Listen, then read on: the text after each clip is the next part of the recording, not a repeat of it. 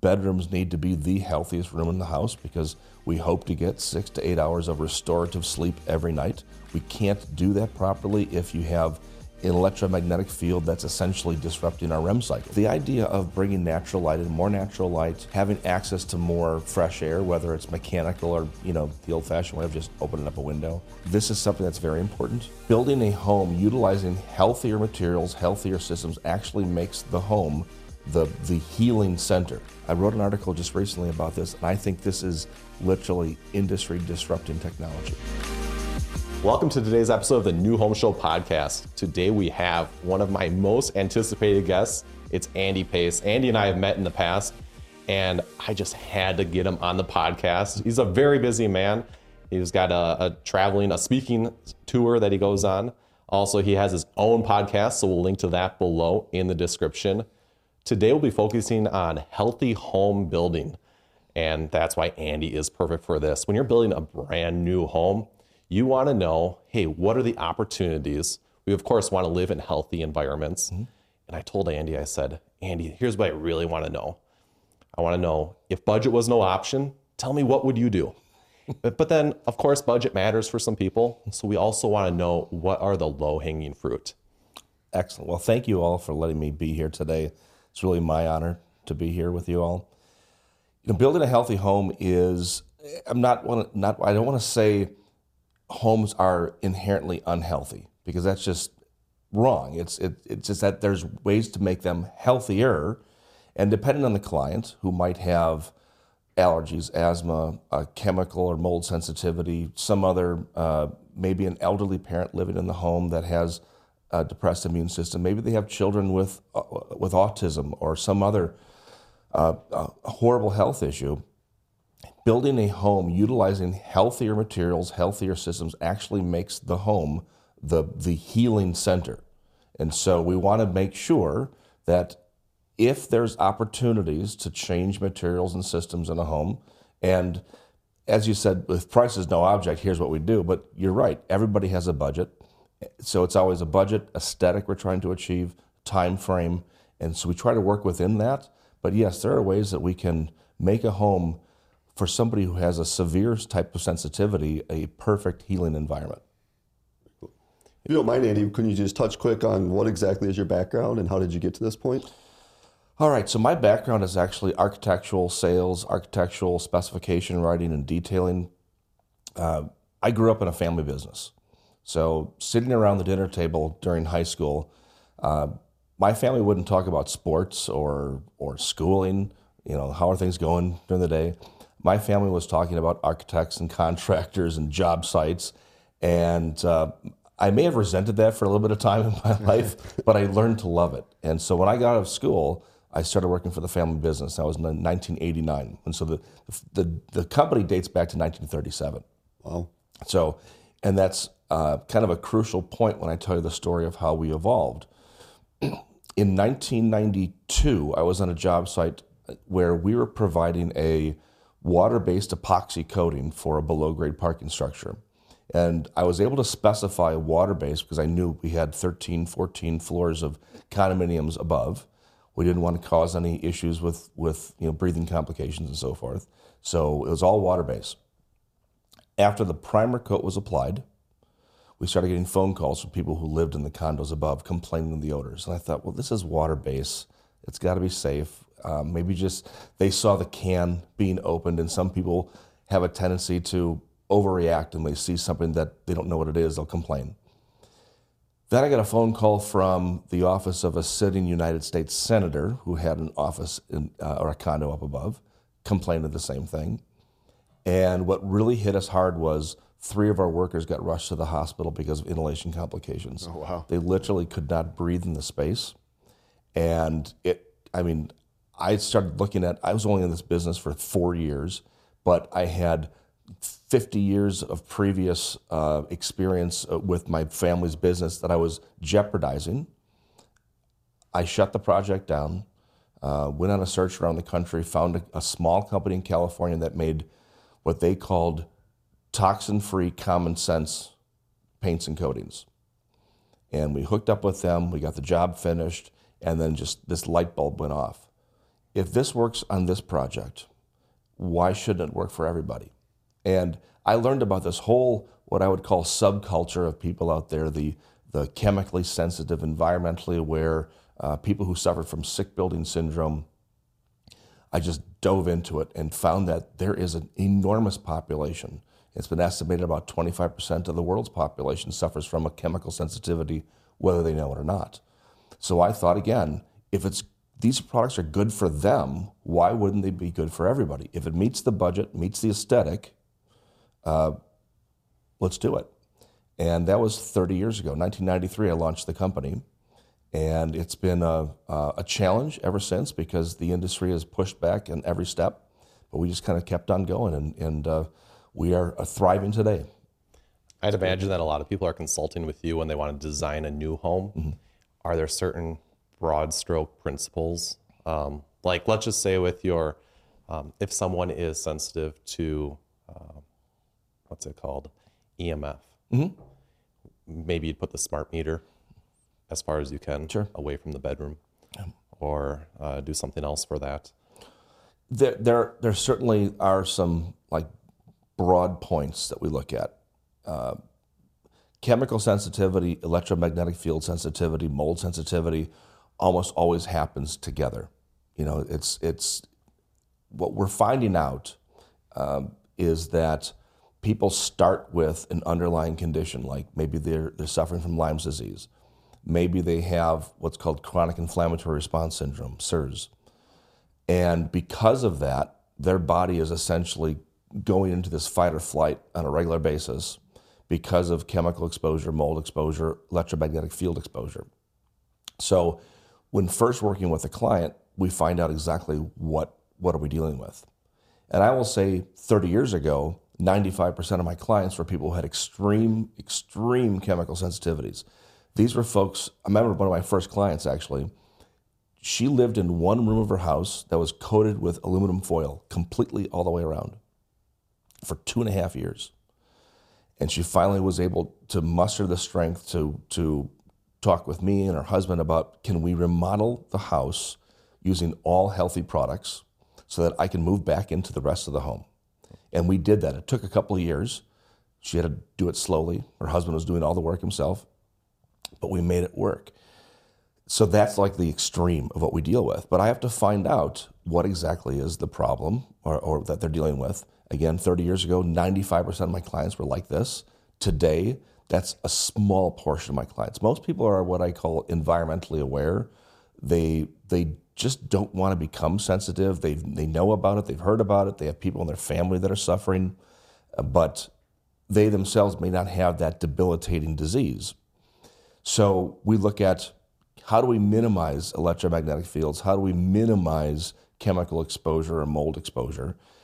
very simple things like yes, move the meter out 50 feet from the house if the municipality and the you know the the uh, power company allows it in your area.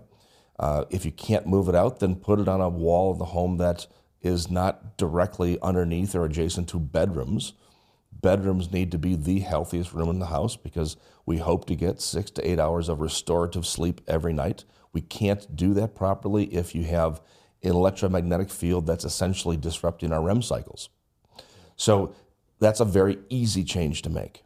Uh, there are other things you can do, like making sure that all the conduit is shielded. You know, actually fishing it through uh, EMT. Uh, putting in kill switches in a bedroom, which turns off the power all the way around the bedroom, so that again you're not disrupting that sleep cycle. So it depends on the severity of the issue of where we go, but there are some simple, inexpensive things you can do how would somebody know if they're suffering from some of these conditions? And They may not know. They may just have these issues. Um, I mean, do they they reach out to a physician, or, or how how does somebody um, realize they have some of these concerns and, and don't uh, don't know what to do about it? Well, you know, like I said earlier, twenty five percent of the population has something like this, but doesn't maybe doesn't know it. Right? In the last ten years, it's become much more common for people who have these um, undescribable um, symptoms. Uh, we used to call it fibromyalgia or chronic fatigue syndrome. It's kind of like this. This is what the doctors, the traditional uh, doctors, physicians will put you into this category. Oh, you've got chronic fatigue or fibromyalgia. In going to what's called a functional practitioner, which is essentially can be an MD that also is looking at the whole body, not just that specific symptom and, and what medication can we give you to fix it. Uh, they're able to do certain types of blood tests uh, and other nerve tests and whatnot to find out exactly what is going on. A lot of it is self diagnosed, and I hate to really.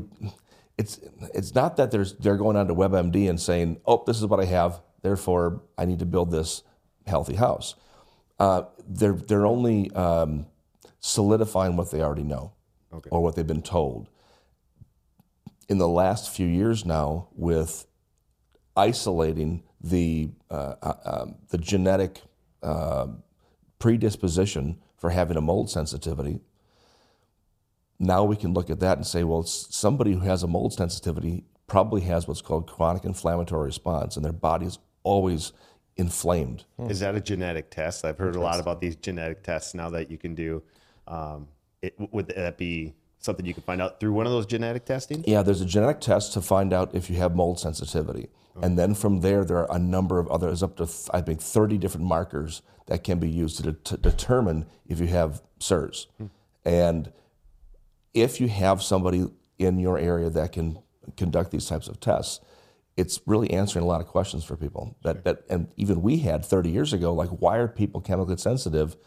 This might be the reason why, and, and, and it's actually the perfect time in the industry uh, in this field because so much more information is coming out because there's so much more research being done, and it's kind of like uh, um, telling us that yeah we are on the right track, and here's now how we can prove what the problem is. Sure. What do you tell people when they ask about if they should be concerned to have a, a gas cooktop in their home? Because you see that debate. I think Right. we heard about California Right. potentially banning them. And there's also, we've seen an increase in demand for induction cooktops. Uh, what's your stance on that? So my stance on it is let the consumer choose, uh, and here's why. Now I know why it's happening around the country. A lot of municipalities are starting to ban it for new construction. Illinois, New York, um, other states uh, for like new developments. A lot of it has to do with uh, cost savings too. They don't even want to bring gas lines into development, and so it does cost less on a home if you don't have to bring a gas line to the home. I understand that. That's a perfectly valid uh, economical argument for not doing it.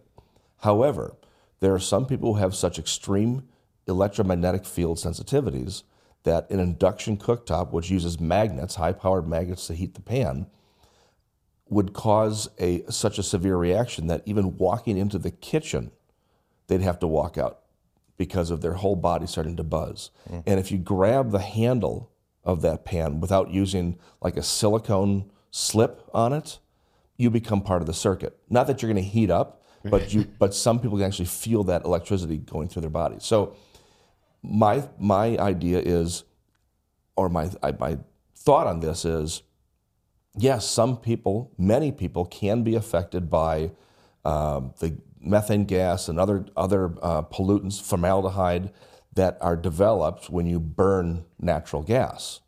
However, if you use your range hood properly, right, that's not an issue. I mean, I heard this years ago from a, a, an appliance specialist who said, "Here's how you use your range hood.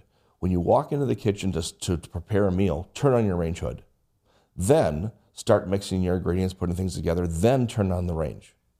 By this time, it takes a couple of minutes. This airflow starts, and, and it creates that current. So when you do turn on the pan, all that combustion, all that smoke and grease goes out."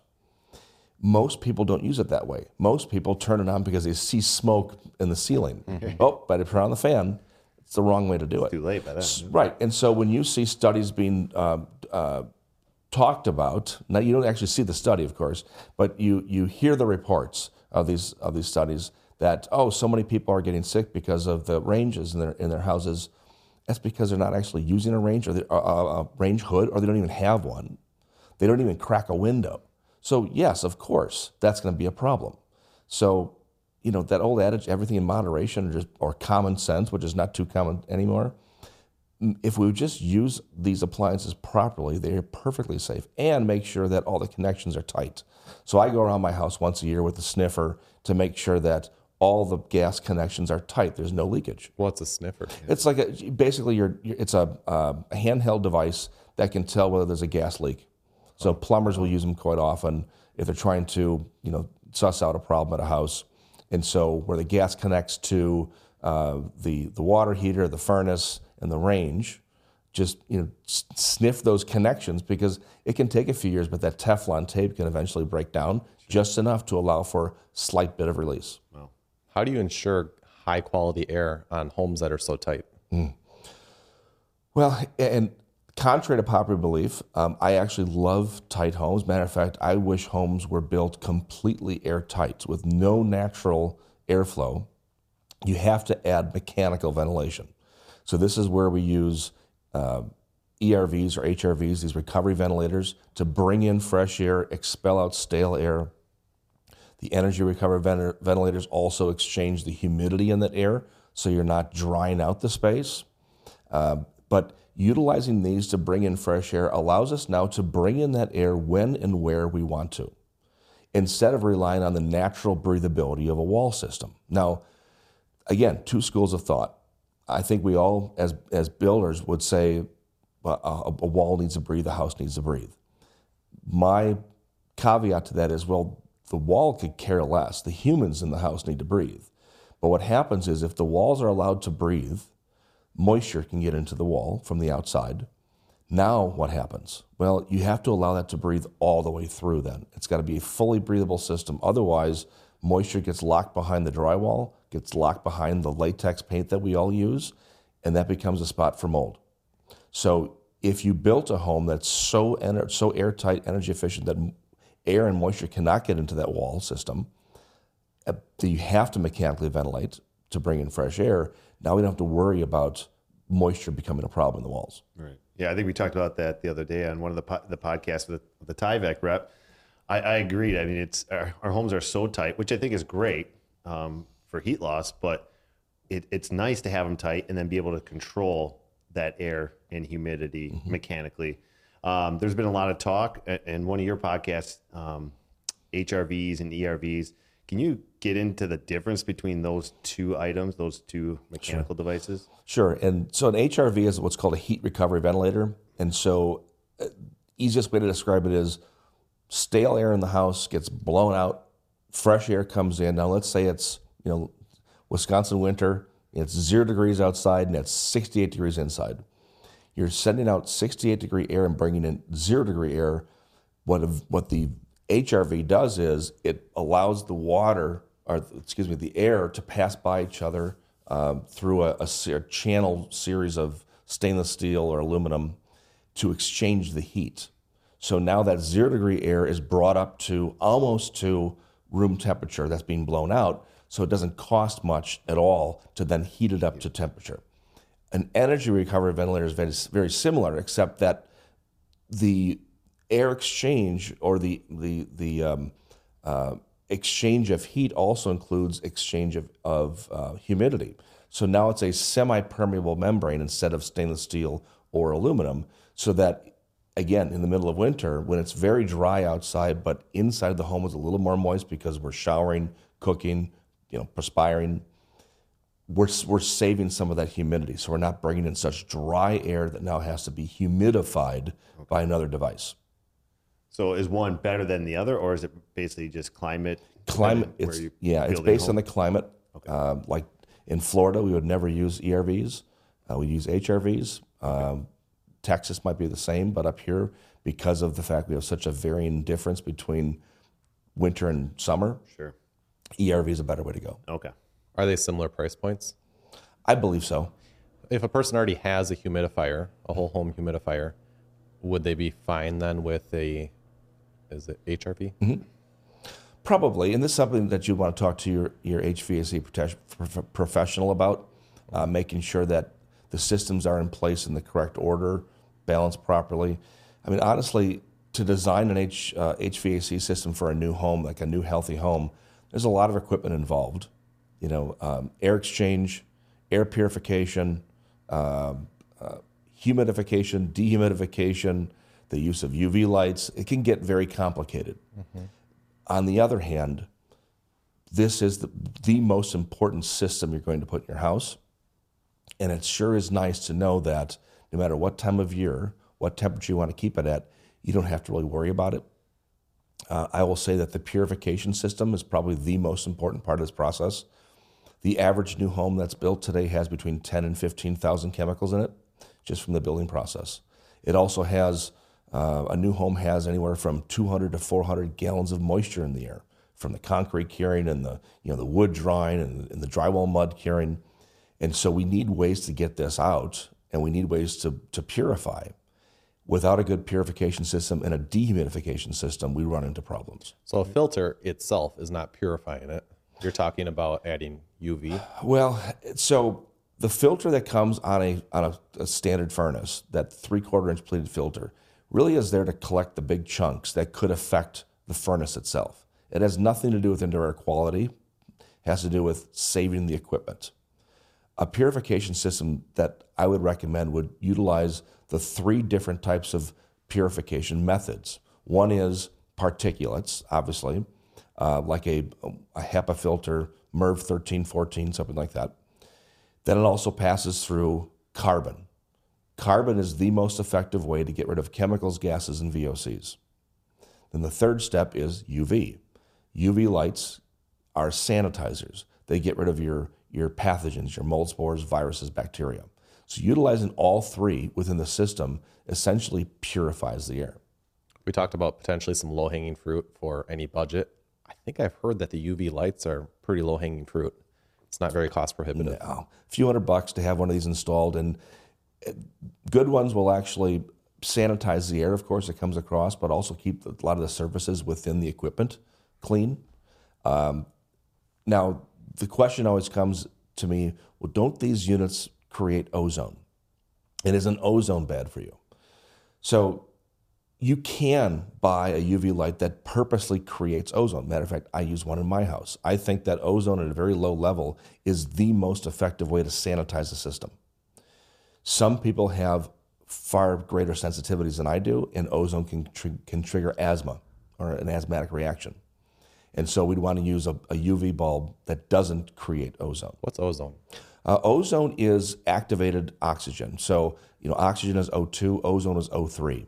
It's essentially the na- nature's way of purifying the air. So when there's a, you've heard the term ozone action day because it's it's really hot and humid and stagnant outside, and the EPA says, "Oh, it's an action day. Look out for ozone." What they're actually telling you is look out for smog, because ozone is naturally created in the upper atmosphere because it it um, nitrogen and UV reacts with um, other chemicals that rise up to the surface, pollution, and ozone's created naturally to purify the air. So uh, another way to describe it is if you go outside right after a, a big thunderstorm and it smells kind of sweet outside, that's ozone. That's the electrical action of uh, cre- actually breaking ozone apart or, or oxygen apart, and then it turns into ozone. Ozone has a half life of about seven and a half minutes. If it doesn't actually react to a chemical or pollutant in the air, reacts back to itself and turns back into oxygen.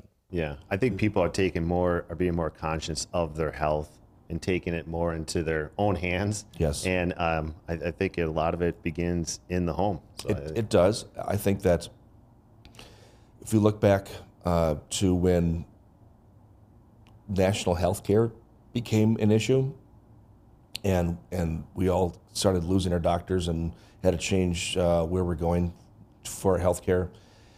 If there was kind of a collective, well, I guess I got to do this on my own, and it- so it is what it is. And so uh, more people started going to holistic healthcare practitioners, functional practitioners, people outside of the norm of just the traditional medical community, and found that you know what I can get so many things taken care of a lot easier if I just you know, eat a little better, take you know a certain you know, more vitamins and minerals or a certain protocol. Uh, again, taking health in, into my own hands, and yes, to your point, they're taking that into their home. Um, I like to say if you're going to Whole Foods and you're buying you know hundred dollars worth of groceries, You're not going to come home, you don't want to come home and prepare those groceries for, for dinner in a toxic kitchen. So why shouldn't I have countertops that don't off gas, cabinets that don't off gas, you know, HVAC system that's purifying the air? It all works together. I think you mentioned earlier that a lot of your customers now maybe aren't even suffering mm-hmm. symptoms, but they're just being proactive. Let's just say, mm-hmm. um, want to limit you know their their exposure, which is great when you're building a new home. You can take advantage of, mm-hmm. of some things. What would be the one thing that you would probably you know point out or recommend to a customer if they don't necessarily have symptoms, but they're just like, hey, I want to limit Sure. my exposure to toxins. What's my biggest, let's call it bang for your buck investment, if you will? You know, what, what would be the thing you would think? Sure, that's a great question because um, I mean it can go in so many different directions, right? uh, honestly, it comes down to the big areas of the home: flooring, wall finishes, cabinetry, and then your own personal furnishings, window treatments, area rugs, furniture. If if someone wanted to make a big difference in the home, let's say it's an existing home, and they say, you know, we, we try to live a healthy life, but we just we want to make our home even healthier than it is. Uh, two quick tips. First of all, take your shoes off at the door. That's the first thing because it makes a huge difference in your indoor, indoor air quality. Second thing is use toxin-free cleaners in the house. I mean, this is something you that anybody can do. You can make your own. You can go online and get recipes to make your own cleaners completely non, non-toxic. Those two things right there make a huge difference. It didn't cost you a thing designing a home and building a home. If somebody says they don't really have any sensitivities, but they just want to do the right thing, maybe to kind of future proof the home, uh, you know, I think many of us take steps on a regular basis, you know, exercise, eat right, not because we have health issues, but because we want to avoid future health issues. This is the exact same thing. So, uh, first and foremost is I say all hard surfaces in the house. I avoid carpeting when all possible. Now, there are a couple of carpet brands made in the world that are completely synthetic free, made from wool and jute and natural latex, no chemical dyes, no moth proofers, no flame retardants. But there's not many styles to choose from. So it's not really um, great for everybody, let's say. I'd rather have you do hard surfaces that are easily cleaned. You know, some people say, well, with carpeting, it um, I don't see the dust bunnies that develop on the floor. You're right, you don't, and you don't clean them either. With wood or tile or what have you, you see those and you get rid of them. So that's a, a good sign, right? The second thing is people say, well, but wood floors are so cold in the bedroom in the morning. Well, A, the way houses are built today, th- that's not the case, number one. Number two, use an area rug then. For those areas that you want something soft underfoot in the middle of the night, use an area rug. But making sure your surfaces are, are hard and cleanable will go a great length to making it a healthier home. Uh, and then it's, again, the HVAC system, making sure that you're getting proper air purification. Another thing I'll say is monitoring the humidity in the home. This has become a big topic uh, for me in the last few years. You know, I've always been about chemical off-gassing and reducing the amount of chemical off-gassing in a house. Several years ago, I was involved in a project where a customer was complaining of um, horrible indoor air quality. She, she was having health issues. I actually drove down there and I did some tests, and I found that, of course, her house was fully carpeted. The carpet was 30 years old, so she said, Well, it can't be that. I tested the carpet. It was off gassing somewhere in the neighborhood of 400 parts per billion of formaldehyde. Now, as an example, um, GREENGUARD Gold certification for a product is less than seven parts per billion. CARB compliancy for plywood and particle board is less than 50 parts per billion. Her carpet was at 400 parts per billion, Wow. and it was 30 plus years old. Wow. So what she was doing was she was opening the windows to get fresh air in the house. I understand that, right? But it was the middle of summer. The humidity in the house was at about 62, 63%. So I said, what I want you to do is close the windows, turn on the air conditioning, get a dehumidifier, let this run for about two weeks, and I'll come back and let's reevaluate. I came back, tested the carpeting, it was less than half in the off gassing. So we found out through many other tests since then, when you reduce humidity, you also reduce chemical off gassing. And so we all know that when you reduce humidity, keep it below 50%, we avoid mold growth for the most part. But it also avoids a lot of the chemical off gassing we find in our homes. So if you can keep that humidity low, you can, again, avoid mold, avoid che- a lot of that chemical off gassing. My dad is going to love this question. He loves dehumidifying his home. Can, can a freestanding dehumidifier help? I mean, is that something that, that you should be running? It can. Uh, It just kind of depends on the severity of the problem. I like whole house dehumidification because if if the HVAC is designed properly and you have returns all around the house, you can actually take air from every room of the and, and bring it through the system, right? If you have one dehumidifier down in the basement, it'll yes keep the humidity in the basement at bay, but it may not do enough to to affect the rest of the home. Okay. So you know, go to True Value, get yourself a $15 digital hygrometer, maybe one for each floor, put it on a bookshelf, and just let it be. Every once in a while, take a look at it. Eventually, you'll you'll find like there's a, an average of where it's at. You know, it's going to go up and down throughout the day, throughout the seasons, but you'll get some averages. And if you start to run a dehu down in the basement, you may find it does help upstairs too. Just monitor it. And if it's not helping up there, then either put a portable up there or look into a whole house dehumidification system. And you want to be below 50, mm-hmm. somewhere maybe 40. I would say 35 to 40 is my sweet spot. Mm-hmm. Below 35, you start to run into problems with you know wood in the house, cabinetry, woodwork, flooring. Uh, it starts to become a little more challenging just for breathing at night because it dries out the throat, can dry out your eyes. So 35 to 40 is really that sweet spot.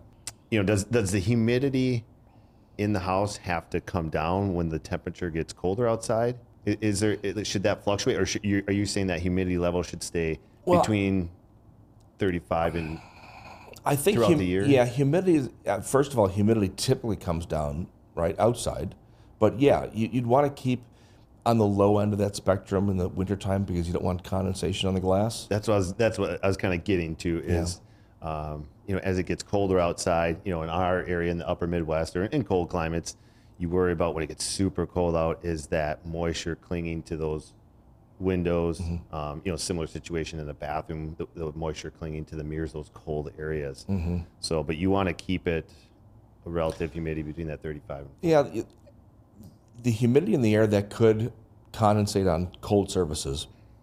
Again, it's those. It's it's glass, you know, uh, windows or, or mirrors. More windows, right? yeah I guess in my observation, I'd rather deal with that when I need to than acquiesce and say, well, let's just you know reduce the humidity because now it's going to affect all the woodwork in the house. And so I mean, I've had situations before with with wood flooring where you know you're you're getting gapping like really bad gapping, and you find out that the humidity in the house is 18 percent. I've had other situations where um, this is what's really interesting about Wisconsin is the vast differences in humidity levels throughout the seasons and depending on where you live.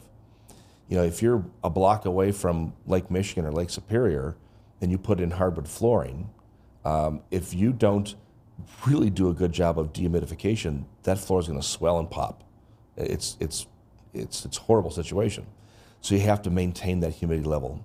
So you may find that if you have a whole house dehumidification system, you might need to tune that a little bit in the wintertime to, to bring that down just enough, or just deal with that moisture when you need to, if you need to. Um, those really cold days where the center of glass becomes so cold you start to get condensation. Um, but again, windows too are, are becoming more and more energy efficient, and this is happening less. I've heard of radon being a concern for old homes, uh, perhaps like foundations cracking, or maybe it just there weren't preventative measures in place. Is it still a concern for new builds? Radon is the second leading cause of lung cancer. And so it doesn't matter uh, how new or old the home is. Uh, the fact of the matter is that it's it's um, it's a problem in certain states and certain regions. Like down where I live, it's it's notorious for ultra high uh, radon levels, and so um, you, there are protections you have to do. So in a new home, if you don't know the area, let's say you're building in some uh, just land purchase, not in a subdivision you don't know if you're going to have a radon problem or not, I- really until you start to dig into the earth, right? So uh, I always recommend no matter what the foundation is, if it's slab on grade, crawl space, or basement, put in the equipment for a radon mitigation system, the, the piping that you can always hook up to a fan system if you need to.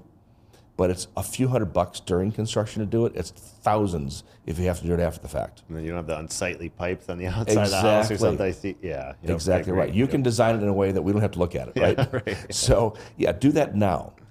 Then once the the slab is poured, um, at any time you can do a radon test and find out where we're at. If you find out that the you know the levels are above, I think it's four, you want to you know plug in that fan and turn it on. Um, so yes, it is definitely something you want to worry about and be concerned about. Um, and so I mean that and you know water sources too for other things that are in the water. Um, clients ask all the time, should I buy a water purifier? Maybe. Is it a municipal source? Is it a well? What do you prefer, municipal or well? Boy, depends on depends on the municipal water. Yeah, right. You know, if I lived in Flint, Michigan, I'd probably want my own well. but uh, yeah, so it's just a different way of dealing with the water, right? If it's municipal water, so I live in a subdivision outside of Milwaukee. Our water is it's essentially a giant community well, right? So it's basically groundwater put into water towers. So there's no purification process a little bit further east in Milwaukee, they purify the water, and they they'll use chlorine, which is very very common. Sometimes they'll add in fluoride. Fluoride is natural in groundwater, but they'll add more in. Sometimes they'll use what are called chloramines, and those things are hard to purify out without a really good, robust purification system. Uh, if you have well water, now you have to deal with um, issues that's common in, in well water. You know, um, high sulfur, um, uh, hardness level, so forth. So we just want to make sure we we test the water first. If, if you have municipal water, you can download the test from the municipal website, and then we know exactly what we're dealing with. If it's a well, you have to have it privately tested. What are common household? Do you do, well? First of all, do you treat the entire household? Yes, Or, I, mean- like to. Okay. Yeah, if you treat the entire household at the at the source, coming into the house, now you don't have to worry about filtering the water for your ice maker, for all your faucets. Um, everything is treated, maybe except for the outdoor spigots. Uh, you can. Some people choose to do this. Do a, a, a decent whole house water purification system, and they may opt for a even better system at point of use, the kitchen, uh, for drinking water. But that's really optional. Depends on what we're dealing with. So I'm familiar with reverse osmosis. Would you ever do that on the whole house though, or would No. that be too slow of a process? Yeah, it's a slow process and it's a waste of water. You know, for reverse osmosis, for every water that you gain or you get purified, you're using three, four, sometimes five gallons to backflush the system. So it becomes a waste of water. And so if you had your own well and there's a way to tie that extra water back into the well system, possibly, uh, but it's also very expensive maintenance wise for a whole house system. I would go with a large, um, you know, multi filter system. Uh, and even if it's well water, I would do uh, a UV light system for sanitation. Are there any key words, key terms that someone should search for if they're interested in a whole home system? You know, like here I here I said uh, reverse osmosis. Mm-hmm. Uh, clearly, that's not a good match for searching for the solution. What I would ju- be a good match? I just look up a whole home uh, water filtration system, Okay. and from that you'll find probably 200 manufacturers around the country. Um, you know, there are some great systems out there, but maybe the plumbers in the area don't necessarily endorse them or don't deal with them.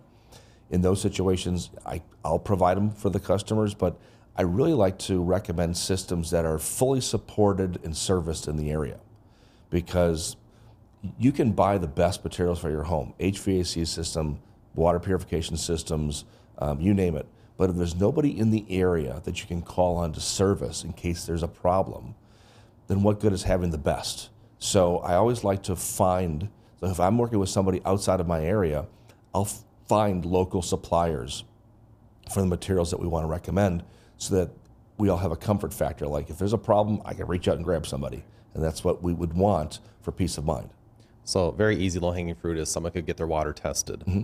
and just to see, hey, in this moment do we have a severe problem Correct. to deal with? Correct. And you should do it on a regular basis, probably. Yeah, you know, again, if, it, if it's municipal water, they usually pr- produce a water report once a year, and you can download that for free off the website. If it's your own well, you know, doing it once every couple of years is pretty standard um, because every every once in a while you have to shock the well if there's an issue. Um, you also have to deal with uh, sometimes like uh, what's called iron bacteria. Uh, if you have um, that rotten egg smell in the water, it's actually a, a bacteria that um, um, uh, from iron. So, and that can be taken care of with filtration. We sell faucets here, and RO faucets, reverse osmosis faucets, are an available option for clients. Wow. At the you know point of contact for let's say you're at the kitchen sink. Excellent. Is there any additional filtration or like now it takes out all the minerals, takes out all the the bad particulates as well. Do you need to now remineralize that water? So that's something that's come across in the last uh, several years now. Is RO does strip the water of pretty much everything. It kind of takes the health out of water. So there are systems in the market now that remineralize the water bef- before it comes out, and that's a good thing. But you have to remember that with a new remineralization cartridge that's installed, the first 500 gallons will come out with really high amounts of minerals. The last 500 gallons may not have any. So you have to be pretty diligent with replacement schedules. Uh, otherwise, it becomes sort of ineffective. Andy, you said your background is architecture Mm-hmm. and design, and obviously you talk about a healthy home. Um, my background is design as well. Mm-hmm. Um, is there some design features? I'm talking about the, the orientation of rooms or the layouts. You know, I'm talking about that sort, those sort of design features. Is there any design features you would incorporate into a new home, whether it's letting natural light in, or I mean, it's a it's a broad broad question. Um, is there anything that uh, you you would definitely say that is a must have when, when looking at designing a new home? Maybe starting from scratch. You start with a clean piece of paper with a customer, and hey, here's something we should think about when starting designing. That's a great question. I, I wrote an article um, for a builder magazine about 15 years ago that dealt specifically with the concept of bringing the outdoors in. Love it. You know, the, the fact that we all want to uh, um, somehow feel attached to the, uh, the natural outdoors. Biophilia. Exactly. Right. So all, all of a sudden, biophilic design has become just this, the building rage, which I love. But the idea of bringing natural light in, more natural light, um, having access to more fresh air, whether it's mechanical or you know the old-fashioned way of just opening up a window, um, utilizing the colors of nature, the textures of nature, again the, the biophilic design. Um, this is something that's very important the concept of uh, even uh, color theory, of utilizing certain colors of paints and fabrics and so forth to generate some type of an emotional response. So, again, about 10 years ago, I would say, I worked with a paint company and we developed a, a paint system developed or based upon Ayurvedic principles. Now, if you're not familiar with Ayurveda, essentially Ayurveda is a is a form of like um, Eastern Indian philosophy of, of medicine um, and and holistic living. And so we've all heard of feng shui, which is the art of placement and color in a room. So you're supposed to, you know, evoke feelings of like, you know, fame and fortune or relaxation or whatever it is.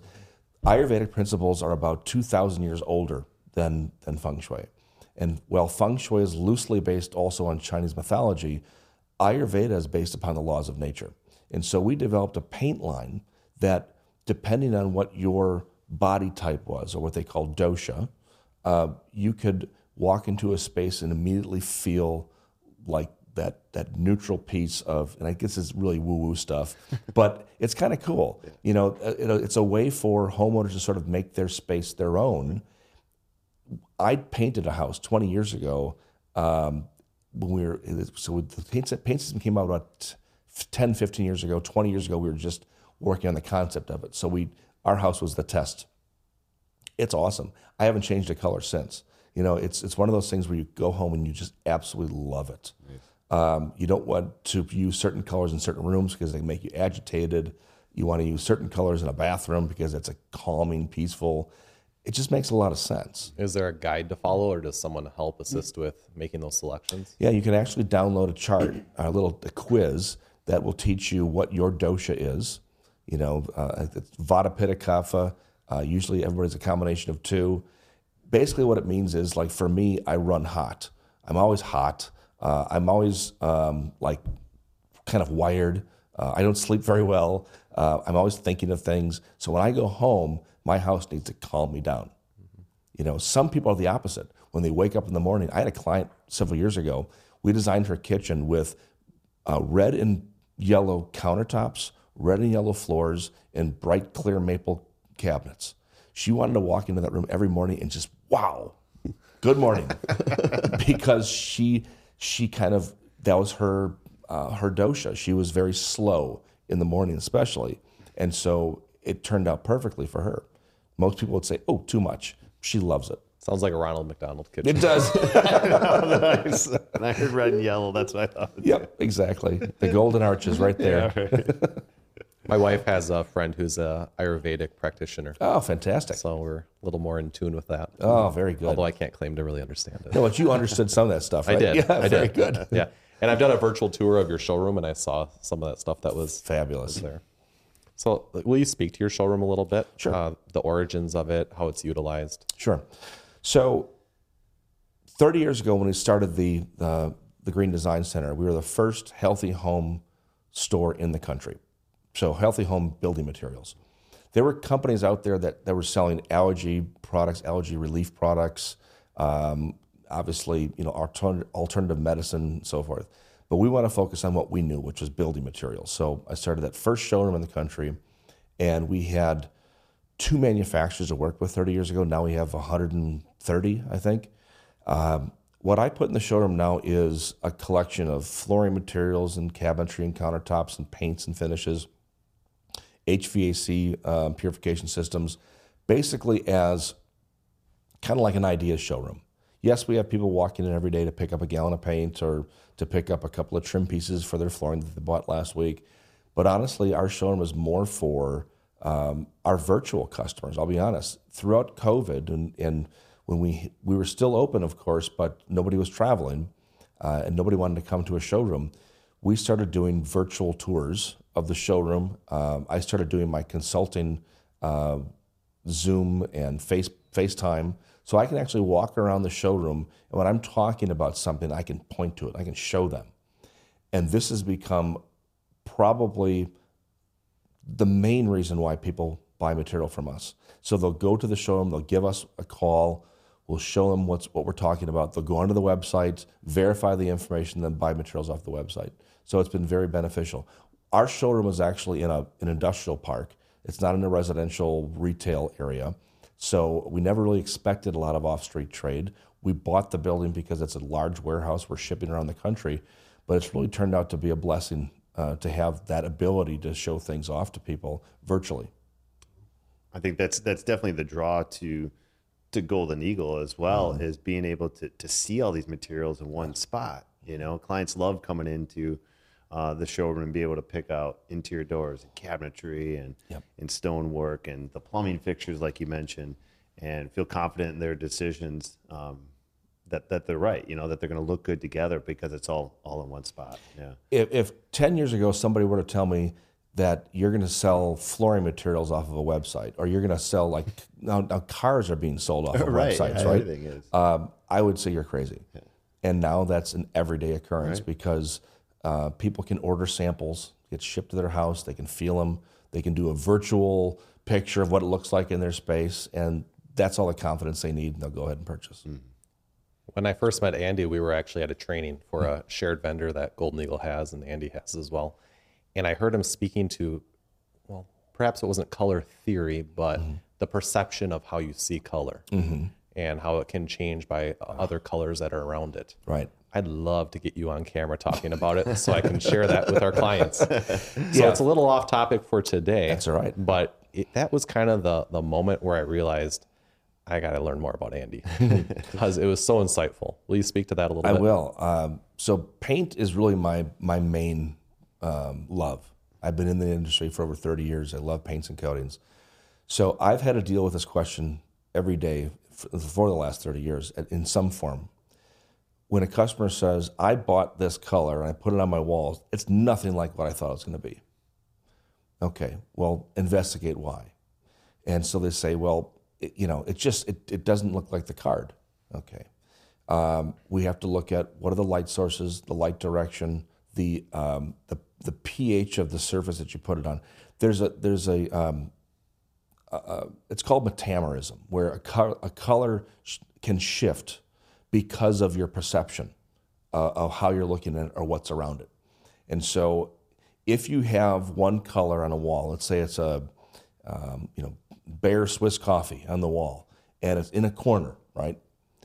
And you have a light source, wherever that light source is. Why does the left wall look different than the right wall? Well, that's metamerism. Uh, uh, and it could be shadowing and other things. But basically, light, uh, the light source, light direction, uh, the tool that you put it on with can affect the overall paint color. Why does it look one way during the day and look another way during the night? Again, it's because of how color affects. Is it absorbed or reflected? I had a client years ago that painted their house in a very, very light yellow color. In um, she chose the color late winter painted the walls. I think it was a house that they were moving into, had the home painted. Go in, she goes in there in April, May, and she said, It's the wrong color. This is green. Okay, well, we looked at the can. She actually brought the can back to us, and the, and the paint dripping down the can exactly matched the card. And she goes, This isn't what's going on. It's green. I see it. She showed me a picture of it. It's green. I said, Well, how, how big windows do you have in, your, in that room? And she has these huge picture windows, right, looking out at this beautiful forest of trees. Well, light going through the leaves affect the color of the paint. And so now all of a sudden that yellow paint turned to a slight green. And so these are the things we have to deal with and understand that paint is not an exact science. It's, it's um, a paint, liquid paint is made with liquid pigments. Color cards are printed with printing inks. The two will never match identically, and they certainly won't match when you start putting in color, uh, light source, light direction, other things in the room that can affect that. Well, I'm glad I have an answer for those walls I've had to repaint in our house. right? Not me. Oh, it's it's so annoying. You look at it and say, I knew I chose the right color. Yeah, there's so many things that can affect the color. And I had a client years ago. She was a, a award-winning artist, and she came and she to buy some. We have an oops rack, you know, mistakes that we've made. She would love to buy off the oops rack. And I said at one point, "Don't you want me to make the exact color you need?" She goes, "It close is not close enough is close enough." She goes, "Paint is not brain surgery.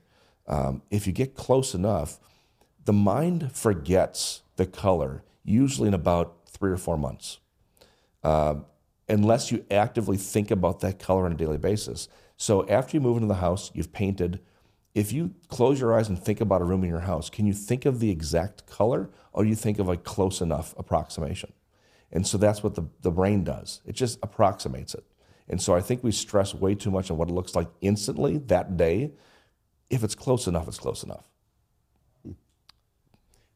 Do you ever have clients that are now aware of the uncertainty and how do you calm them down if they're having a hard time making a decision? because they don't know what to expect. Yeah, that's that's a it's a big issue is managing expectations. Uh, whether it's uh, managing expectation of what the color is going to look like on the wall, or managing the expectation of what the new home is going to be. Um, I have clients that I've worked with for years that they've been planning to build a home for years, but they just can't take that first step because they are essentially frozen by the fear of the unknown. Uh, what happens if they can't tolerate the house? What happens if all this planning goes for naught because they just cannot live in that house? That's how severe this becomes. Um, with these types of sensitivities, uh, and, and, some of the people who, who have extreme chemical sensitivity get mad when I talk about this, but it's, it's, it's fact. You've been inundated with chemicals your whole life and your body just can't process them. I understand that, which means that when you walk into a space and you come across something that you, you don't know what it is, a smell, a, you know, a, a feeling, you know something's off gassing, it's affecting you, your body goes into fight or flight mode. It's an adrenaline release um, to essentially protect. So let's say you walk into a space and it smells like, um, I don't know, somebody just cooked this morning. You know, somebody just cooked bacon. Let's say there's one person on this earth that doesn't know what the smell of bacon is, right? They walk into the room, they go, "Oh, what's that?" All of a sudden, they think it's going to be a, re- a reactionary uh, situation, so their body goes into fight or flight. If they understood what that smell was going in, if we said, "All right, somebody just cooked bacon, it's going to have a very strong smell," you understand exactly what it is. It's completely non-toxic, it's not hazardous, but it does have a strong aroma. They're sort of preconditioned to understand what they're getting themselves into. They, this is a very rudimentary way of describing this but you're essentially retraining your brain so it doesn't instantly think there's a problem. There's a lot of folks that just can't get to that point. And so they fear that they're going to react to something. We have to give them time to process all the new materials before they even start. So I've had clients where we've designed homes, I've sent them samples of every component that goes into the home. And think about how many different things go into a new home. Isn't something like 1,200 different things that'll go into a new home? like all the way down to the screws and bolts and nails. So they have to, we have to su- supply it to them in a little glass jar. They can open it up, do a sniff test, understand what it is, check it off the box, you know, check the box off the spreadsheet. Now we know that when they walk onto that job site, there's nothing they haven't experienced before. It's not going to be a problem. Sounds uh, very time consuming on your Extremely, end. extremely. How do you qualify clients before building that relationship? At what point does a client commit to you, and what does that look like? So most of my clients get me involved in the design stage because you know ninety percent of the decisions should be made at that point. I know that's not you would love it if it was right, but you know so many people are choosing cabinet colors uh, after the whole house is you know dried in. Uh, I like to have my clients make all their decisions before the first shovel gets stuck in the ground. I know that's not reality, of course, but this is what we strive for. So I get involved usually after an architect or a draft person has already done maybe the first go round of drawings. Uh, I want to take a look at them to see if there's any changes I can make, um, not from a structural standpoint. Um, I never like to do the architect's job or a designer's job. They're the experts. I'm just there to make their uh, plan healthier for the occupant. So if I see a draft copy, I can take a look at the drawings, take a look at the details that have been put together or, or any specs that they have, and make suggestions. Then, if those suggestions get incorporated into the bid set, then that goes out for bid. And so at this point now, we're, we're making those decisions right now um, and trying to make sure that anything, you know, from, from site work to foundation is taken care of before the dirt gets moved. Um, and then, of course, after you know, uh, footings and foundation, we're looking at wall assemblies, roof assemblies, and so forth. So that's kind of how I approach this. There must be a consultation fee. There is. I, so people work with me either on an annual basis. Um, so um, there's a, a, flat fee to essentially work with me unlimited, which means they can book appointments every day if they want to uh, for up to an hour a day. Um, and so w- with that program, I find that so much gets accomplished by having just a weekly meeting. Um, with this program, we can also bring in the builder, the architect, subcontractors on the Zoom call to make sure we're all on that same page.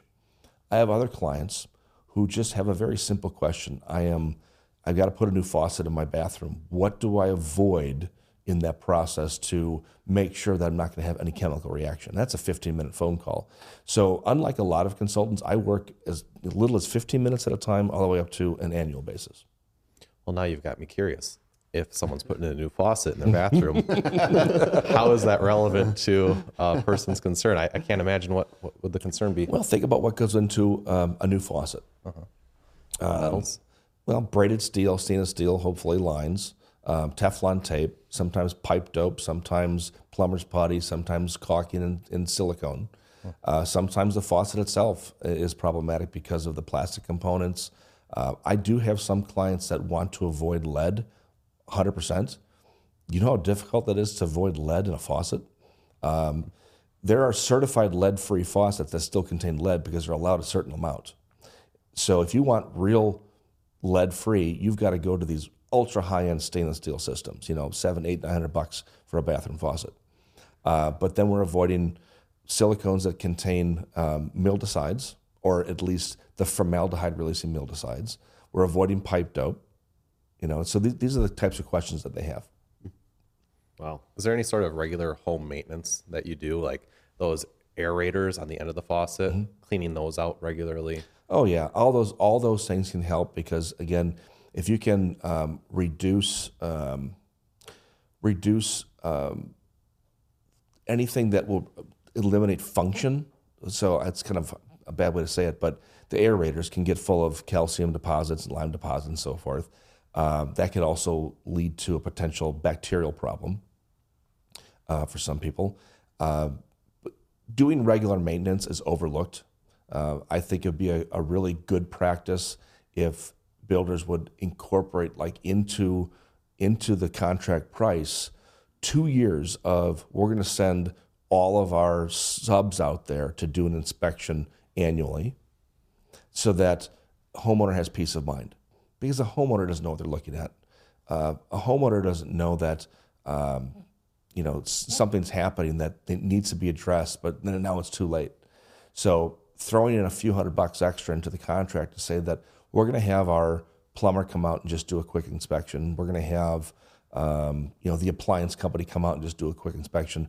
Again, peace of mind for the customer. seems like the industry is always changing and changing faster now than it has ever been.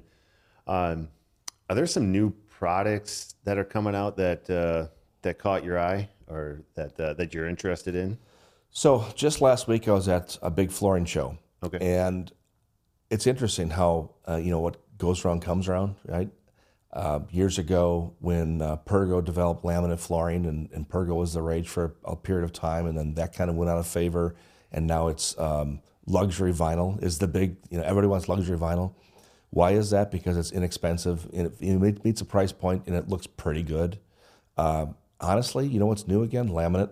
Is that right? Yeah, laminate's coming back in a big way, but it's being made differently. It's actually, um, I saw a couple of vendors that it looked, you couldn't tell the difference between that and hand scrape hardwood. Uh, so the technology is getting better. Performance wise, every floor now that's being manufactured is, is they're touting waterproof capabilities. Now, I have to say that sort of, you know, with a caveat. Waterproof does not mean you can let the faucet, you know, the sink overflow and your and your kitchen becomes a pool, right? That what it means is water drops on it and it can sit on there. It's not going to affect the, the flooring. What happens when it gets between the seams, when it goes to a low spot and gets underneath the floor? Well, now it can make a huge problem to deal with. So that's not what waterproof means. It just means that the floor itself won't be damaged. Um, I've also so I had a really good interview with um, there's a company called Amorim in Portugal, the largest supplier, manufacturer, grower of cork in the world. And I sat down with Antonio Amorim and talked about a new technology they developed for their flooring, where they're actually taking cork granules and mixing it in with um, sugarcane uh, waste and other agricultural waste. They're doing direct printing onto the cork with a sugarcane derivative that mimics wood, mimics stone. It's as hard as wood and hard as stone. Completely non toxic, completely synthetic, chemical free. It is absolutely wonderful. I wrote an article just recently about this, and I think this is literally industry disrupting technology. Um, all wood flooring manufacturers are striving for how do we use less of that expensive species uh, and to keep the price down, but also increase the performance. And so you've noticed that ultra high end wood flooring companies now are doing engineered wood. We're doing an eighth of an inch of that expensive veneer, and the rest of it is a different wood, cross laminated so it has structural integrity. So we're getting away from solid hardwood because you pay for three quarters of an inch of wood, you only use the top quarter inch, uh, even less. Why pay for that whole amount? So I think manufacturers are understand, understanding their sustainability aspect of this. And that was a big, big push at the show. Manufacturers are looking for how do they sustain the natural um, resources that they have. Let's use less, get higher performance, longer lasting. Still looks great. Keep the price points down. So that well, that's, that's a big push. Okay. I'd imagine that hardwood, true hardwood, Mm-hmm. would be more healthy, home friendly than engineered because it s- wouldn't have all the glues. In some cases, yes, but manufacturers have done a really good job of eliminating the formaldehyde for their glues. So that's a big issue. Like if you have engineered flooring from 20 years ago, chances are it's still off gassing formaldehyde. And so urea formaldehyde to be specific. There's another type of formaldehyde called phenol formaldehyde or phenolic resin that doesn't off gas. So if you use a phenolic resin, it's about 200 times less likely to have any off gassing than urea. You all know this as exterior grade plywood or exterior grade OSB. Moisture resistant. That's actually the phenolic resin that's used in the adhesive in lieu of urea formaldehyde. So that's why you have exterior grade because it's moisture resistant. Manufacturers of interior materials are now starting to use that as their binder. So, like the Huber Advantech subflooring, um, that's held together using a phenolic resin. They didn't do it this way on purpose because of health reasons. They did it because it's really good performance, but it's actually a healthy product. So I recommend it on every job. I'd seen some, I think you have something out there on social media or a previous podcast talking about Schluter. And is that for under tile? So the Schluter system can be for under tile, like is what's called a crack isolation barrier. Um, it's just a membrane that goes underneath the tile so that if there's any cracks in the concrete subfloor, it doesn't transmit all the way through the tile itself. So it stops at that membrane. Membrane. They also make, I think, the best shower system on the market. So typical the way showers are, are constructed are problematic about 10 years after because it takes about that amount of time for moisture to find its way back behind the tile, behind the thin set, behind the the um, the, the liquid applied membrane, through the cement backing, which is a wick for moisture, and into the studs. Again, it takes about 10 years. One little drop of water that gets through a cracked piece of grout will eventually make its way back, and then it becomes a pathway. The Schluter system stops it right behind the tile.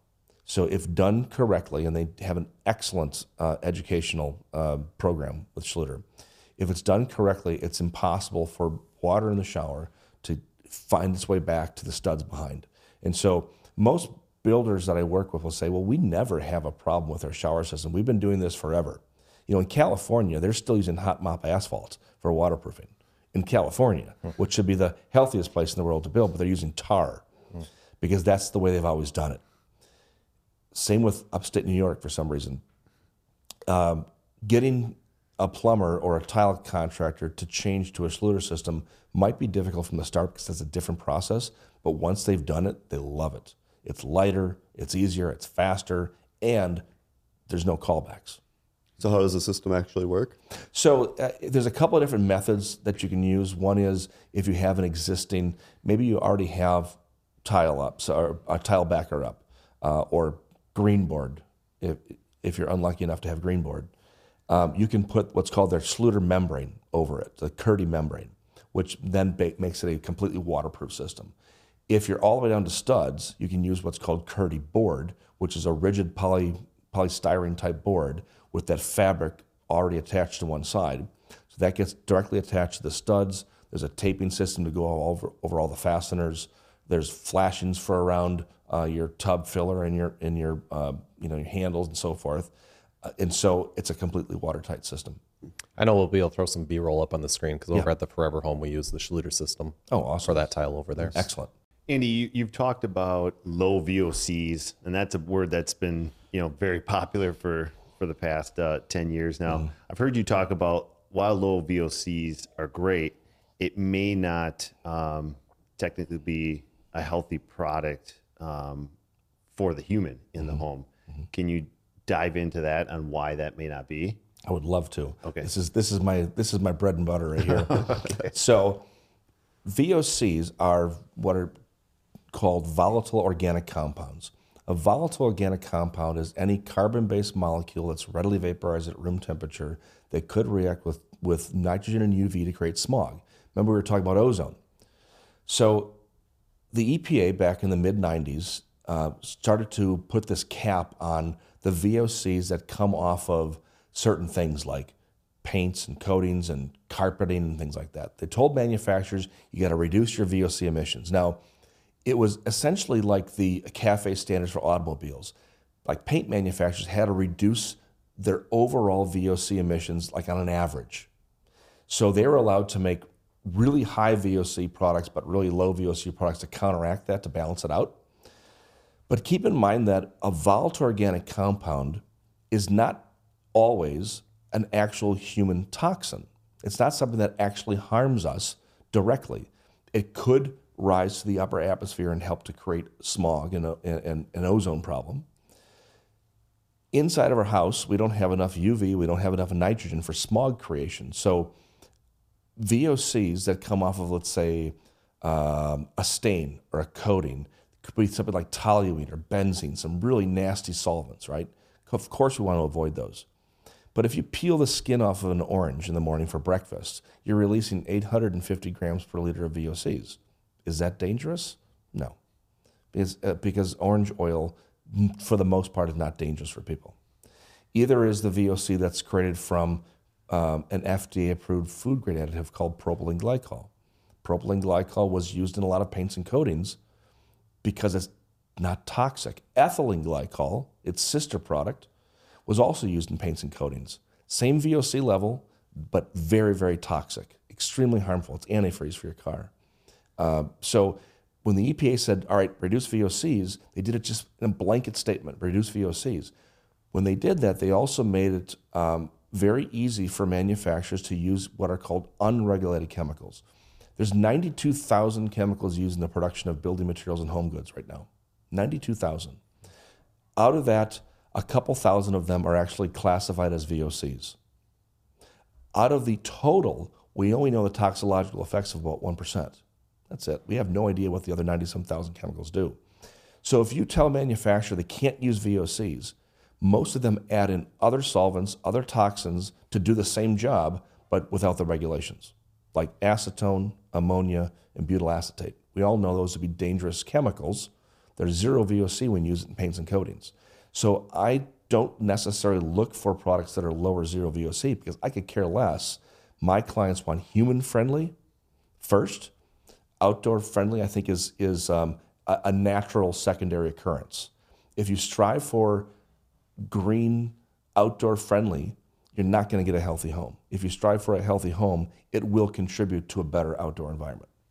How does a person know what is going into making their product? You know, if we think of if we buy food, we can see the ingredients list. Mm-hmm. If I'm looking at a certain type of flooring, how do I know what's being added into that to make the flooring? So that's something that we've been striving for for decades now is complete transparency. And manufacturers are starting to comply a little bit. Um, you know, I think the common thought is, well, I'll just ask for the safety data sheet. You know, someone says, uh, can I get the, uh, the MSDS or the safety data sheet for that paint or for that coating that you're using? If you look at a safety data sheet, it's not going to tell you anything you need to know. Safety data sheets are actually designed for first responders, for spill cleanup, hazard, you know, hazardous waste cleanup. Uh, if there's a, a fire, how do people protect themselves with gloves and masks and, and Tyvek suits and so forth? Inside of a home for a homeowner, SDS does absolutely nothing because – you only have to list certain things that are in the product. If any chemical makes up less than 1% of the volume, does not need to be listed. If it's part of what's called a proprietary blend, does not need to be listed. So if you look at an MSDS sheet for a zero VOC paint, you see nothing listed. I think most people assume, well, that means there's nothing bad in it. Well, with that assumption, you, you could also say, well, there's nothing in it at all then. So how do they make it? So you have to remember that sheet is not for us it's, it's not going to give us any indication. So, what do I look for? Uh, many manufacturers are starting to do what's called a declare label, which actually gives you the exact ingredients. Uh, there are what's called health product declar- declaration sheets now. Uh, a number of insulation companies are doing this, telling us exactly what's in that insulation. You know, formaldehyde was taken out of fiberglass 10 years ago. What are they using in its place? And so there are some companies now they'll say, here's our ingredients sand, glass, mineral oil. That's it. Um, so we look for that. We look for manufacturers who give us transparency. Um, and then we also just look at um, anecdotal evidence. One of the things I can be very proud of is that over the last 30 years, I've worked with over 30,000 individuals around the country, whether it's a 15 minute phone call, helping with a painting project, or helping them with their entire house. I've learned so much from those folks. They've taught me what I know. I can tell you what is typically acceptable based upon that experience. And if there's nothing else that I can point to, I can't point to a, a health declare label or, or um, full ingredients list. I can say, well, I've had 300 people in the last two years use this who have severe sensitivities, and it worked for them. Now, that's a tall order for people who are listening today who don't know me and don't know what I do to say, how do you trust this guy? Well, I guess I'm not asking you to trust me um, outright. Do your research, do your own research, talk to family and friends, talk to other experts in the field. Uh, and, and once you find a comfort factor with what I do and what others that they're like me around the country do, then engage their services in some way to help you make those tough decisions. You mentioned insulation in your in your response there, Andy, and there's you know so many different types of insulation. It's great they removed the formaldehyde from the, the fiberglass mm-hmm. insulation. There's spray foams out there mm-hmm. now. Um, is there one that's going to be better for a healthier home than the other? So it kind of depends on the wall assembly, uh, the climate, uh, but just blanket statement, I would say 90% of the time I'm recommending uh, like a blown-in blanket system, a bib system, which is a blown-in fiberglass, formaldehyde-free, but that's also combined with like air barriers uh, and smart membrane on the inside. I'd be I'd be nervous to buy a home that someone else has lived in mm-hmm. because I don't know the history. Mm-hmm. There could have been water damage. There could be stuff that's been covered up. Mm-hmm how do you give someone the confidence or how can they have the confidence to know that they're buying a home that is setting them up to succeed rather than they're going to discover problems years down the road. So i've actually done virtual walkthroughs with clients where they have me on a zoom call you know facetime whatever and we're walking through and i'm saying open that cabinet door let's take a look at that. But honestly if if i'm just giving somebody advice best used home to look at is going to be something between five and ten years old. If it's more than five years old, that means that most of the off gassing from your paints, coatings, stains, finishes are done. Things like plywood and some flooring can last for decades, but we can't do much about that. The initial off gassing of those curable materials is done. If it's less than 10 years, you're probably looking at a home that hasn't been remodeled yet. They haven't just done a new paint job. They haven't put in some, uh, you know, new new uh, vanities and so forth. And then also at that about that five or ten year mark is when you start to see those mold issues creep up from something that was missed, a, missed a window flashing, you know, flashing around a a, a, um, a dryer vent, something that caused moisture in that cavity wall. After ten years old, older than that, it becomes a little more difficult because now you're dealing with more like chronic long term mold issues, um, and you're dealing with materials that may have been made in a time or era that we didn't care about this stuff. You know, homes built in the 70s and 80s, for the most part, are homes that you got to be more careful because these are homes built after the oil embargo when energy efficiency became a big thing. So tighter homes, but we forgot about ventilation. You know, oh, people have to breathe in this house. I guess we have to put in mechanical ventilation to bring the outside in. Or they needed to make products fast and cheap and get them to the job site quickly.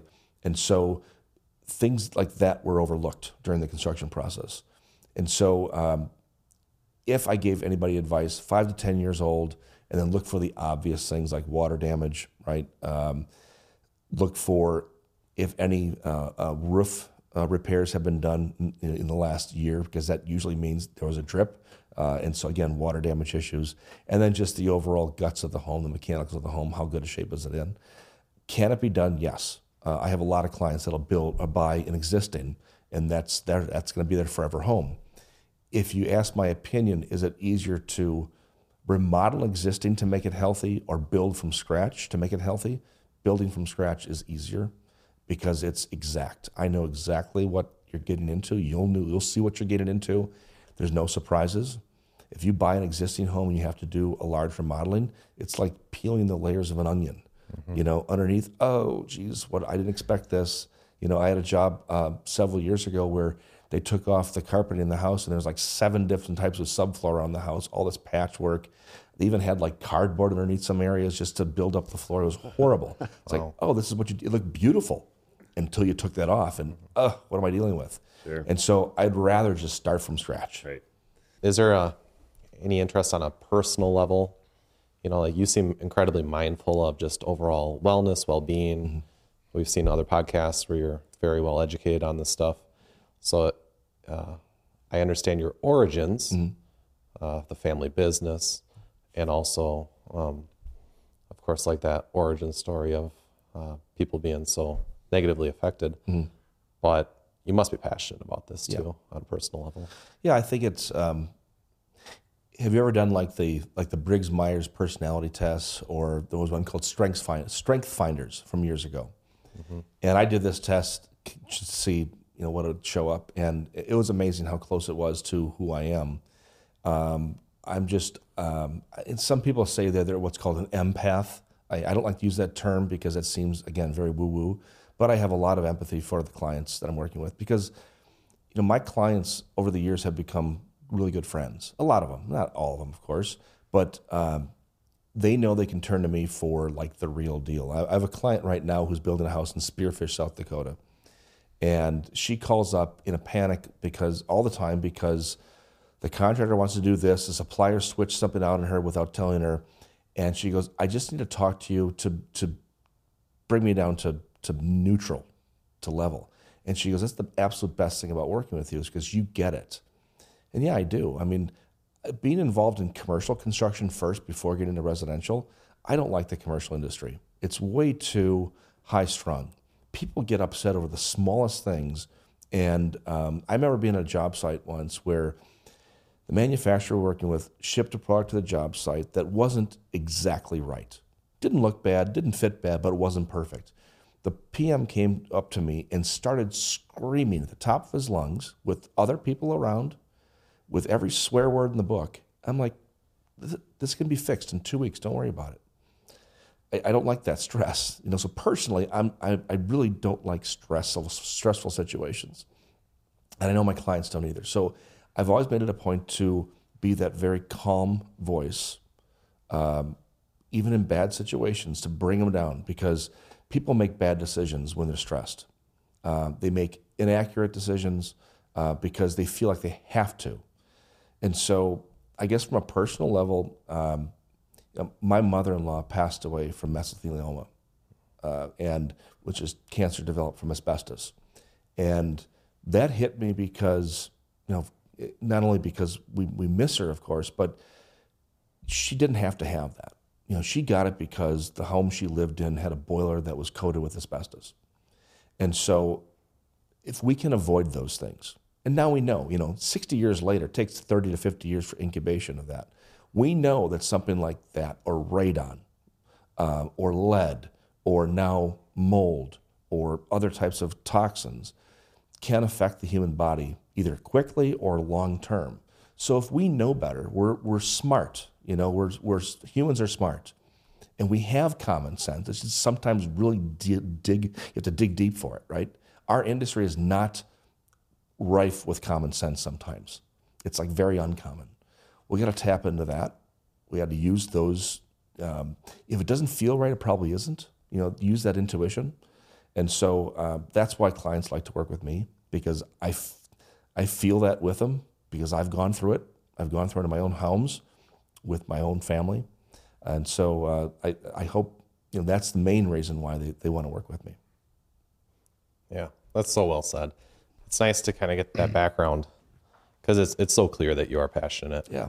and um, you seem really well. You clearly are very well educated on this matter, and you've been doing it a long time. Self-educated. You know, people always ask, "Are you a chemist? You know, what's your background there?" No, I just I'm very interested. You know, well, you do a lot of conferences too. Yeah, you must learn from other speakers at those without a conferences. I learn from speakers. Like I said before, I've learned from every one of my clients something that I can pass on to the next.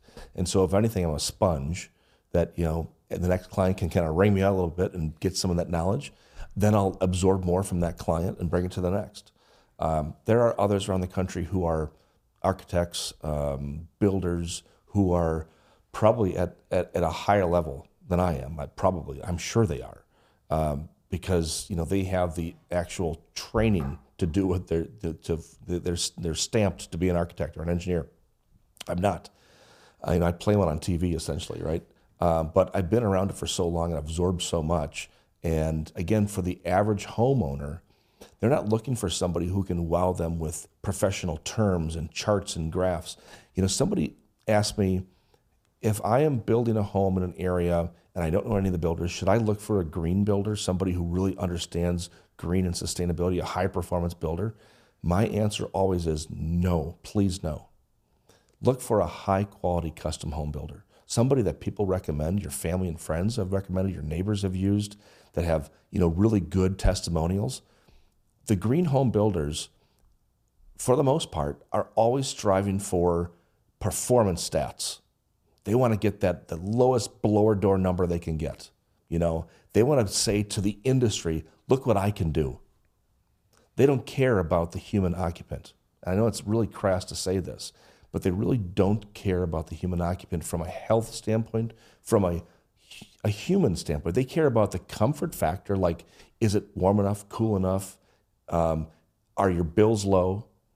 But do they care about the actual health and safety of the client? Probably not. So I look for a custom home builder because a good custom home builder is used to having a client that walks into a meeting and on their cell phone they've got their Pinterest page up and says, "I've got 1400 pictures of a kitchen that I want. Can you do this?" And how often does that happen, right? Mm-hmm. Well, the good home builder says, "Yeah, we can make that happen. We'll make that happen for you." They're used to taking a lot of direction from the client and then massaging that into a way that it you know actually comes out. The high performance builders say, well, we can't because that's going to affect the blower door test. We can't because you're not going to get your your Energy Star rating. Honestly, who cares? If if what good is saving the the environment if you're still poisoning the human occupants? I feel like a, a high end custom builder they're more used to being humble servants. Yes, exactly. Rather than it being about their ego. 100%.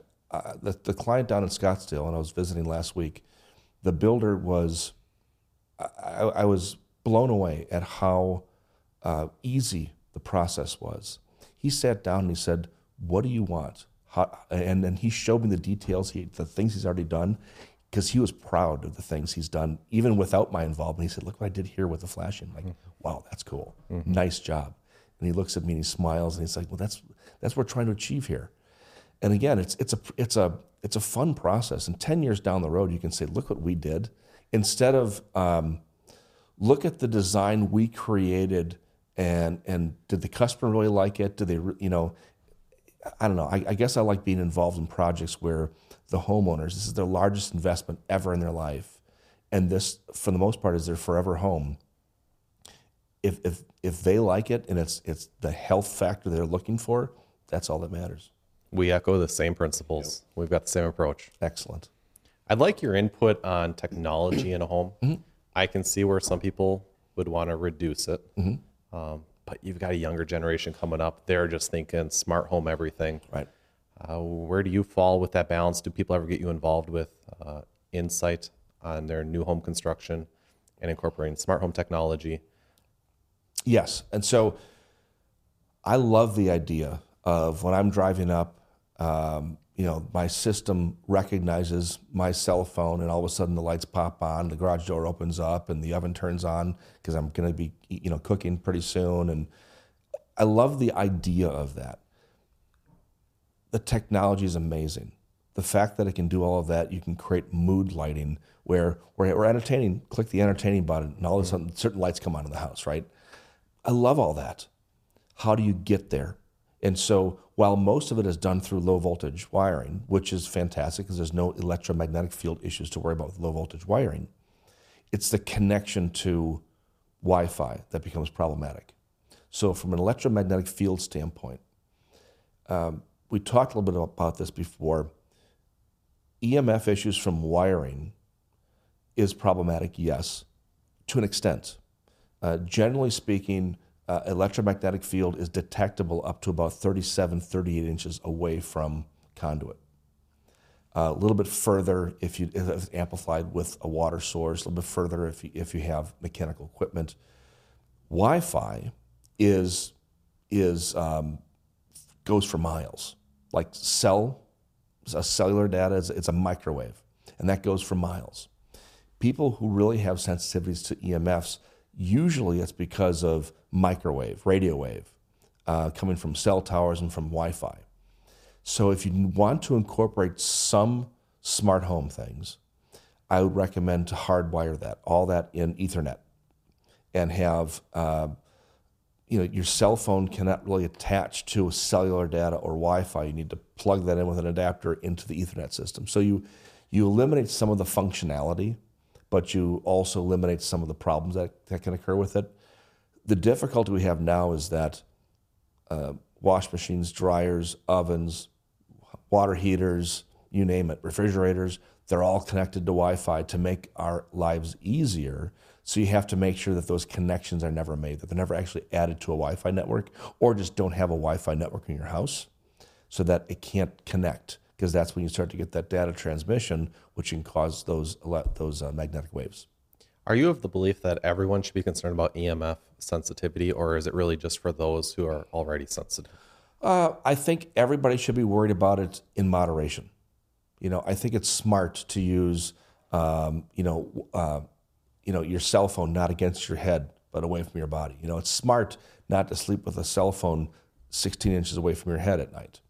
Um, that to me just makes common sense. Do you have to go to the to the extreme that I talked about before with kill switches and conduit and so forth? Not necessarily. That really depends on the person's sensitivity level. And so when I get involved in a project, that's one of the questions I'll ask. Uh, what are we sensitive to? What are we trying to avoid? Is EMF an issue? If EMF is a real, really big issue, I'll actually bring in somebody else as an electrical engineer, as an expert to help with that situation because I don't want to do the wrong thing either. And so, um, uh, but I would say nine out of 10 people that I do work with will at least acknowledge that they know it could be problematic. So if there's any way to reduce it, but not eliminate it. And so that's usually what we talk about. Mm-hmm. Some smart home technologies that I do like mm-hmm. that are relevant to today's conversation is water sensors. So if a leak were to occur in the yes. home, yep. you would be notified. Mm-hmm. And then I've taken it a step further at my home where it actually shuts off the, the water source back down in my mechanical room. Mm-hmm. So if something happens while I'm away, I don't have any water damage occurring. I love that. And I do recommend that too. So that's one of those situations where I say you take a step backwards and take two steps forwards. Mm-hmm. I would rather avoid a flooding situation in the home, potential mold. I would rather that that's protected and deal with a little bit of a Wi-Fi issue because of that. I think it's a good trade-off. I'm also sensitive to the idea of being exposed to blue light at night. Mm-hmm. So I've got these lights, ambient lights that come on in the home at about 9:30 at night, and they emit a red light. Mm-hmm. And it's just a nice ambient red light sure. throughout the home. Yep. That way, you're not turning on the lights to get around, and it helps with your sleep cycles and Without your, not interrupting your circadian rhythm. Without a doubt, and also, you know, don't use a device in bed while you're trying to fall asleep. You know, cell phones, tablets, computers, they emit that blue light, and that actually um, it it, it um, agitates the brain to the point where you cannot fall asleep or if you do, you never get into a, a REM sleep cycle. So if you can avoid that, I think it's like a half hour, an hour before you're trying to fall asleep, that would be beneficial. Now that's tough because a lot of us like to read at night and we're all reading off of tablets because you don't want to have a big light on to read a book, right? Mm-hmm. We might have to kind of change our, our, our ways a little bit, but that's a very simple step that can make a big improvement when in the design process, we always like to talk with our clients about where the mechanicals will be fed into the home. Mm-hmm. You don't want your bedroom, you don't want your bedroom to have a air conditioner right outside of it. Yes. Of course, mm-hmm. you don't want that smart meter right outside the bedroom either. So that's what's so great about building a new home is you can right. decide where all those mechanicals are being fed into the house. So I had a client years ago who wrote an article for Men's Health magazine um, based upon the project that we worked together on and she wrote, he wrote the article uh, talking about how he wanted to live in what's called a quiet home. Quiet not just because of noise, but quiet because of, of the influence of electromagnetic fields, chemicals, uh, all these other things that, that uh, affect the brain and affect the way he just goes through life. And so one of the things we talked about at great length was where do we put the mechanicals? Um, you know, in his situation, I believe we had a crawl space to deal with. And so I'm not a big fan of putting HVAC systems in a crawl space. I'm not a fan of putting them in an attic either because you're dealing with moisture issues. So you have to find a place um, on the main floor in a conditioned space in a closet that we can fit all this in. But in a new home project, this can be designed in. In an existing, sometimes you kind of you, have to play the hand you're dealt with. But the idea of having a quiet home, a home that just doesn't have all these outside influences agitating you, to make that home again that healthy space, make the bedrooms that healing sanctuary. That's what we're striving for. There are so many applicable ideas for anyone building a new home, and they can apply it on a, a spectrum of whatever their needs are. But I think what resonates with so many of our viewers is just being proactive on their health and probably mitigating future issues that may occur and uh, preventing that from developing. So this has been really helpful. Well, I'll, I'll, I'll say this too. The number one question I get is Is it more expensive to build a healthy home versus a traditionally built home? No, it's not. If you compare apples to apples, quality level to quality level, if you're already building a good quality custom home, it's not going to cost a dollar more to build a healthy home.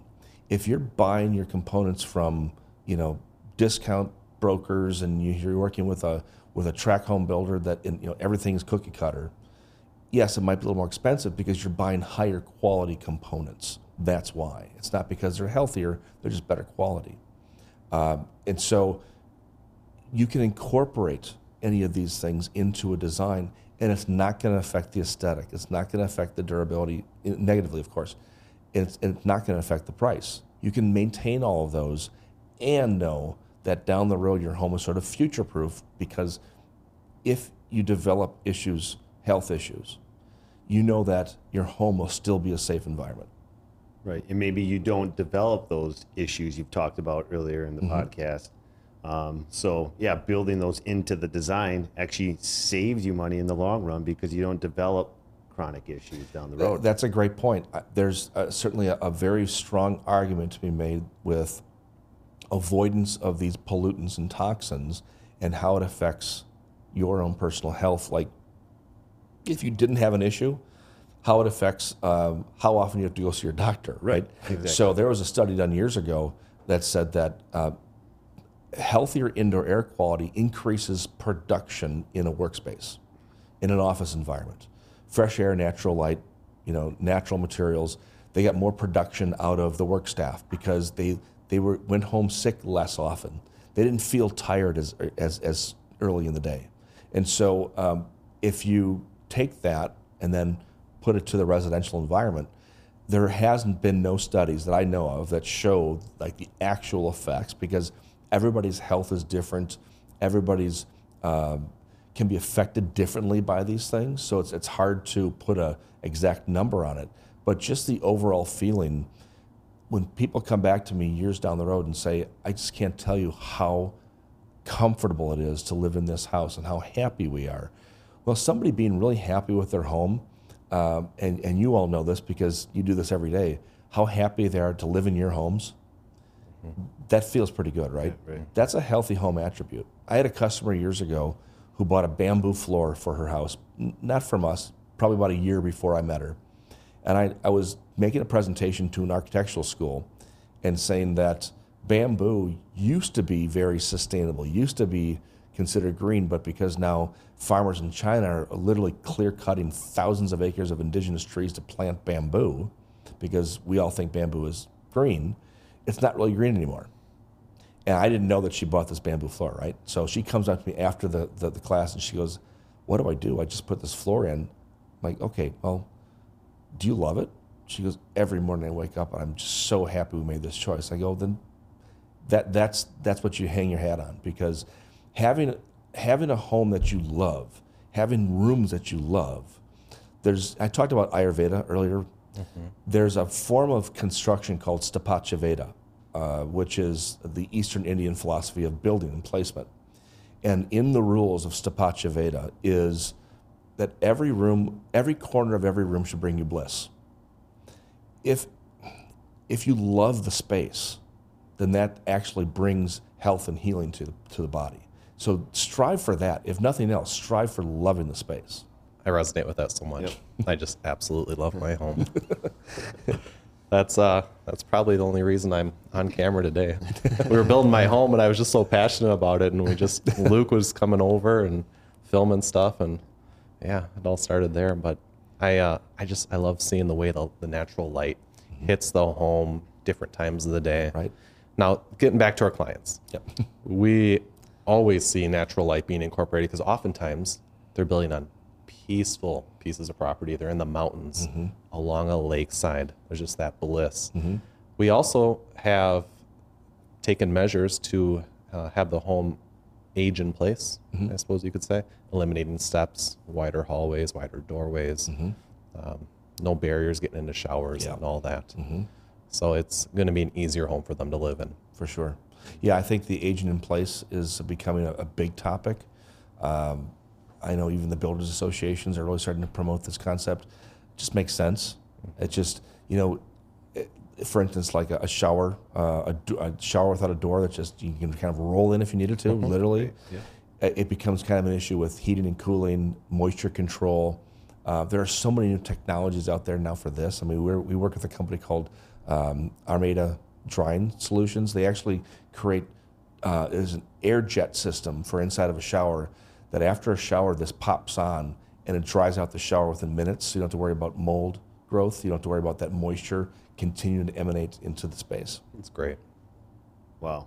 I got to tell my wife about that one. We have to squeegee our shower after every use. Oh, this is great. It eliminates that. It's fantastic. You want your, your family and guests to come to the home and just notice how beautiful the home is, how comfortable the home is, and then have to even question, but I thought you said this is a healthy home. Ooh, that's good. Man, maybe you should say that. He just did. I just did. He did this.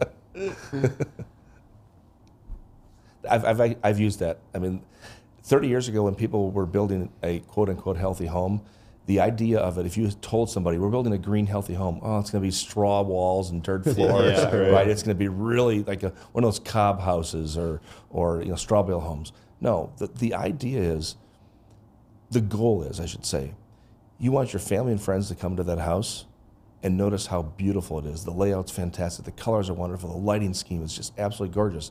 And then ask, but I thought you said you're building a healthy home. And then you know you did exactly what you're trying to do. Boy, Well that's said. perfect. Well, that's why I love that we have this podcast. We can bring on experts like you, give us insight into these great ideas when building a brand new home.